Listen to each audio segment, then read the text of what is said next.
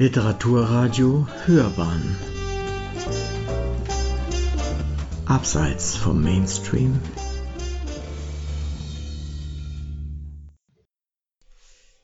Grenzenlos. Sie murmelte es mehr, als dass sie es wirklich aussprach. Die Worte tröpfelten fast unhörbar aus ihrem früher so lauten, so streitbaren Mund starb in ihr gerade etwas ab, ein Teil ihrer Widerstandskraft, ihr Mut zur Auflehnung?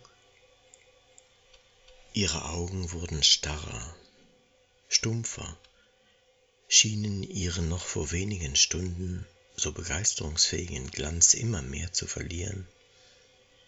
Jenen Glanz, von dem ihre Mutter, seit sie sich erinnern konnte, so kitschig als dem strahlenden Spiegel ihrer schönen Seele gesprochen hatte. Als sie klein war, empfand sie diesen so oft wiederholten Ausspruch gleichermaßen seltsam wie angenehm. Sie verstand damals noch nicht, was damit gemeint war, aber sie spürte, dass er etwas sehr Liebevolles, etwas Warmes ausdrücken sollte. Später war ihr dieser nervtötende, zu oft verwendete und hierdurch abgedroschene Satz nur noch peinlich, vor allem wenn er im Beisein anderer ausgesprochen wurde.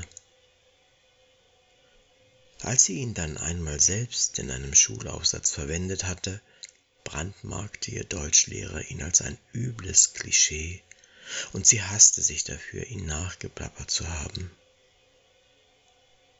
Mit der Pubertät kam irgendwann die Zeit, als sie ihre Mutter geradezu reflexhaft angeiferte, wenn diese ihren aufbegehrenden Geist unbewusst damit ins Lächerliche zog.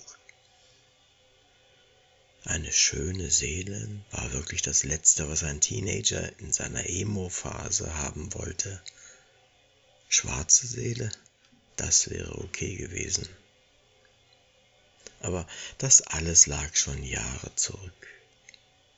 Jetzt, mit siebzehn, hatte sie das damals als Gesülze abgetane Wortbild vielleicht sogar gerührt, auch ohne die schrecklichen Ereignisse der letzten Stunde. Tut mir leid, ich habe Sie nicht verstanden. Bitte beruhigen Sie sich. Der Sanitäter legte die graue, warme Decke wieder etwas fester um ihre Schultern sah ihr aufmerksam in die Augen, so als wollte er sich vergewissern, dass das Beruhigungsmittel, das der Notarzt ihr gespritzt hatte, auch wirklich seinen Dienst tat. Es wirkte. Sie wehrte sich nicht mehr so stark gegen seine Hände und Arme, die noch vor wenigen Minuten all ihre Kraft aufbringen mussten, um sie vor sich selbst zu schützen. Sie drehte ihm langsam das Gesicht zu sah ihn zum ersten Mal direkt an, seit er sich um sie kümmerte. Es fiel ihr schwer zu antworten, und es war nicht ihre normale Stimme, mit der sie leise und heiser sprach. Die Sätze, die ihre Lippen nun monoton und scheinbar emotionslos formten, schienen nicht bewusst und mit Bedacht in diesem Moment zu entstehen. Es war eher wie ein nachklingendes Echo dessen, was sie schon oft und zutiefst aufgewühlt aus sich herausgebrüllt, den anderen in deren hässliche Fratzen geschleudert hatte. Grenzen, so viele Grenzen, und sie hatten es geschafft, sie zu überwinden, hierher geschafft zu uns, dankbar, voller Hoffnung, vielleicht sogar schon begonnen, das Schreckliche zu vergessen, das hinter ihnen lag, waren vielleicht ein ganz klein wenig los schon davon. Los, ja los waren sie vielleicht ein Stück jener Angst. Los, ihr Los war vielleicht schon ein ganz, ganz kleines bisschen besser geworden. So sagt man doch, nicht wahr? Jeder hat ein Los und sie hatten ein neues Los gelöst. Losgelöst. Das klingt doch gut. Losgelöst vom Krieg, vom fallenden Bomben, vom Tod um sie herum vom grenzenlosen Leid, von der Hoffnungslosigkeit, die sie schon fast gelähmt hatte. Aber sie hatten sich nicht lähmen lassen, nicht wahr? Sie waren losgezogen. Ha, losgezogen. Ein neues losgezogen. voller grenzenlosen Mut, davon träumend und darauf hoffend, dass sie ihrem alten Los doch noch entfliehen könnten. Grenzenlos, ist es nicht grenzenlos traurig? Ist doch schrecklich, oder? Er nickt ihr zu, sehr ernst, sehr mitfühlend, sehr alarmiert. Vielleicht war es ja gut, dass sie im Moment nur an die Asylanten dachte und nicht mehr an ihre eigene Mutter, die auch dort drüben in dem brennenden Gebäude war. Natürlich hatten die Ordnungskräfte seinen Schützling und auch die anderen Zivilisten sofort weggedrängt vom direkten Ort des Geschehens. Der andere Pöbel, der zuvor hier randaliert hatte, war sowieso schon längst verschwunden. Er hatte die junge Frau dann hinter einem großen Einsatzfahrzeug versorgt, abgewandt von dem bis hierher in die Seitenstraße flackernden Feuer. Aber in den Fensterscheiben des gegenüberliegenden hohen Gebäudes loderte, in vielfache Spiegelbilder aufgelöst, ein selbst so verkleinert, noch immer erschreckender greller Flammentanz.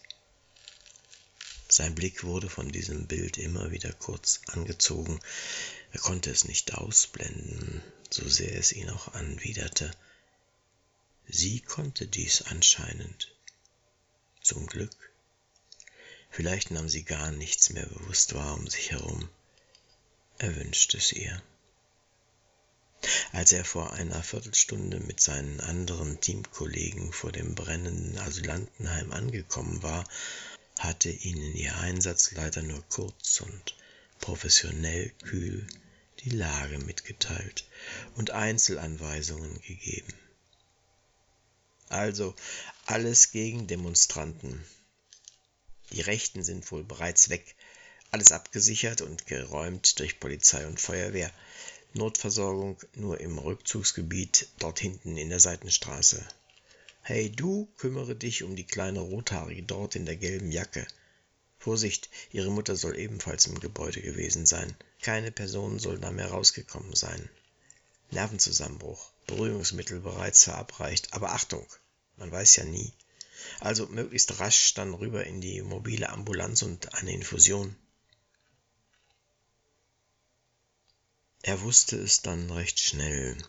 Sie schlug wild um sich, nachdem der Notarzt sie ihm übergeben hatte, der sofort rasch zu einer anderen Hilfsbedürftigen weitergeeilt war. Erst nachdem er sie energisch mit einer Decke umwickelt und hierdurch ihre Arme blockiert hatte, konnte er sie und sich halbwegs sichern. Wenige Minuten später setzte anscheinend endlich die Wirkung der Spritze ein und er konnte die Decke wieder etwas lockern. Er war dankbar, dass sie bisher nicht nach ihrer Mutter gefragt hatte. Er verfügte über genug Erfahrung, um zu wissen, dass die Chancen auf Überlebende in diesem Fall minimal waren. Der gesamte Dachstuhl war komplett eingebrochen und das ganze Gebäude ein einziges Flammeninferno. Selbst 50 Meter vom Brand entfernt hatte die Luft noch vor Gluthitze geflimmert und auch die Feuerwehrleute in ihrer Schutzkleidung mussten sich zurückziehen, zumal die Außenwände nun nach und nach zusammenbrachen. Nun fing die Frau wieder leise an, vor sich hin zu plappern. 36, 36 sind da drin. Und Mama. Meine Mama, ich bin schuld. Ohne mich wäre sie nicht hier gewesen. Nie im Leben, ich bin schuld. Verdammt, warum wirkte dieses scheiß Beruhigungsmittel nicht endlich? Sie durfte nicht weiter nachdenken, das hielt doch kein Verstand aus. Aber sie fuhr fort. Respekt hätte sie vor mir, hatte sie gestern noch gesagt, und ich habe ihr geantwortet, hätte ich auch gern vor euch, aber du und Papa, ihr macht ja nichts, glotzt nur Tagesschau in bequemem Sessel und sagt, wie schrecklich das alles ist. Ihr macht auch mit, schuldig, so wie damals die El Eltern bei den, mit, bei den, den scheiß Nazis. Sie war kaum noch zu verstehen. Im verzerrten Gesicht furchten die Tränen die rußige Haut und Speichel sammelte sich in den Mundwinkeln. Sie zitterte, trotz der Decke und der Hitze, die selbst noch hierher in die Nebenstraße strahlte. Mein Vater hat nur abgewinkt. Sie hätten ihre Kämpfe gekämpft. Ich sollte nicht unverschämt werden.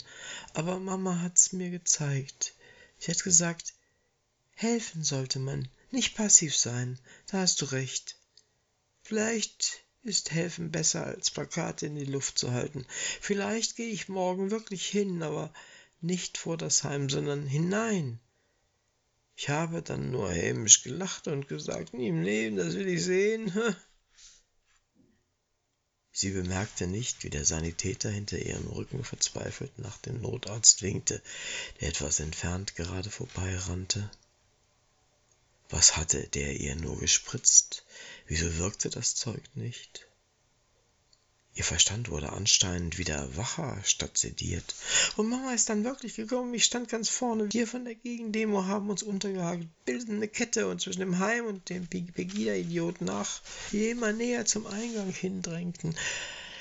Und dann sah ich sie, meine Mutter, mit einem großen Korb, wohl mit Lebensmitteln und Geschenken und und so, als wäre es das Normalste der Welt, schob sie sich mitten hinein durch das Pack und schließlich auch durch unsere Reihen. Sie sah mich nicht, sie war ganz auf das konzentriert, was sie vorhatte, und dann ging sie durch die Tür. Es war irgendwie unwirklich. Ich konnte es nicht glauben und dann war ich irgendwie beschämt und irgendwie unheimlich stolz auf sie, aber irgendwie auch sauer, weil sie das wirklich durchzog. Und dann flogen die ersten Brandsätze und das totale Chaos brach aus. Er sah an ihren Augen, dass die anfängliche Wirkung der Spritze nun immer mehr abklang. Ihr Blick wirkte wild, die Schultern arbeiteten wieder unter der Decke, wollten sich herausarbeiten. Er versuchte mit sanfter Gewalt dagegenzuhalten, legte seinen linken Arm fest um sie, hielt mit der rechten Hand die vorderen Ränder der Decke über ihrer Brust zusammen. Bitte beruhigen Sie sich, Sie müssen sich beruhigen. Er sah den Kopfstoß kommen, aber er konnte nicht mehr ausweichen. Ihre Stirn krachte aus seiner Nase und der Schmerz explodierte in ihm. In einem sich schlagartig verdichtenden Nebel voller sprühender Lichtblitze flammte sein Nervensystem nur ganz kurz auf und brach dann in sich zusammen. Es wurde schwarz um ihn und er sackte weg. Er sah nicht mehr, wie sie sich blitzschnell aus der Decke wand, diese nach kurzem Zögern jedoch wieder um sich schlang, ja sogar über den Kopf zog, und dann rannte sie los. Alles ging viel zu schnell, als dass jemand sie hätte stoppen können. Bis man bemerkte, dass da eine Irre auf das Flammenmeer zuraste, war es zu spät. Als würde sie nichts von der extremen Hitze spüren, verschwand die graue Gestalt lautlos in der brennenden Glutwolke.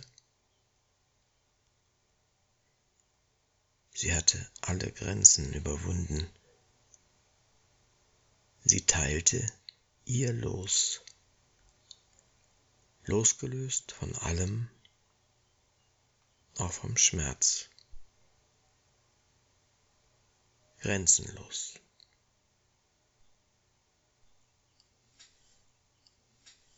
Es las Uwe Kulnig.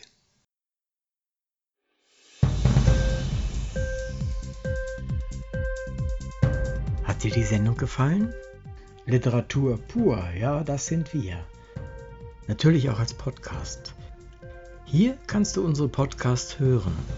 Anchor, Spotify, Apple Podcast, iTunes, Google Podcasts, radio.de und viele andere mehr.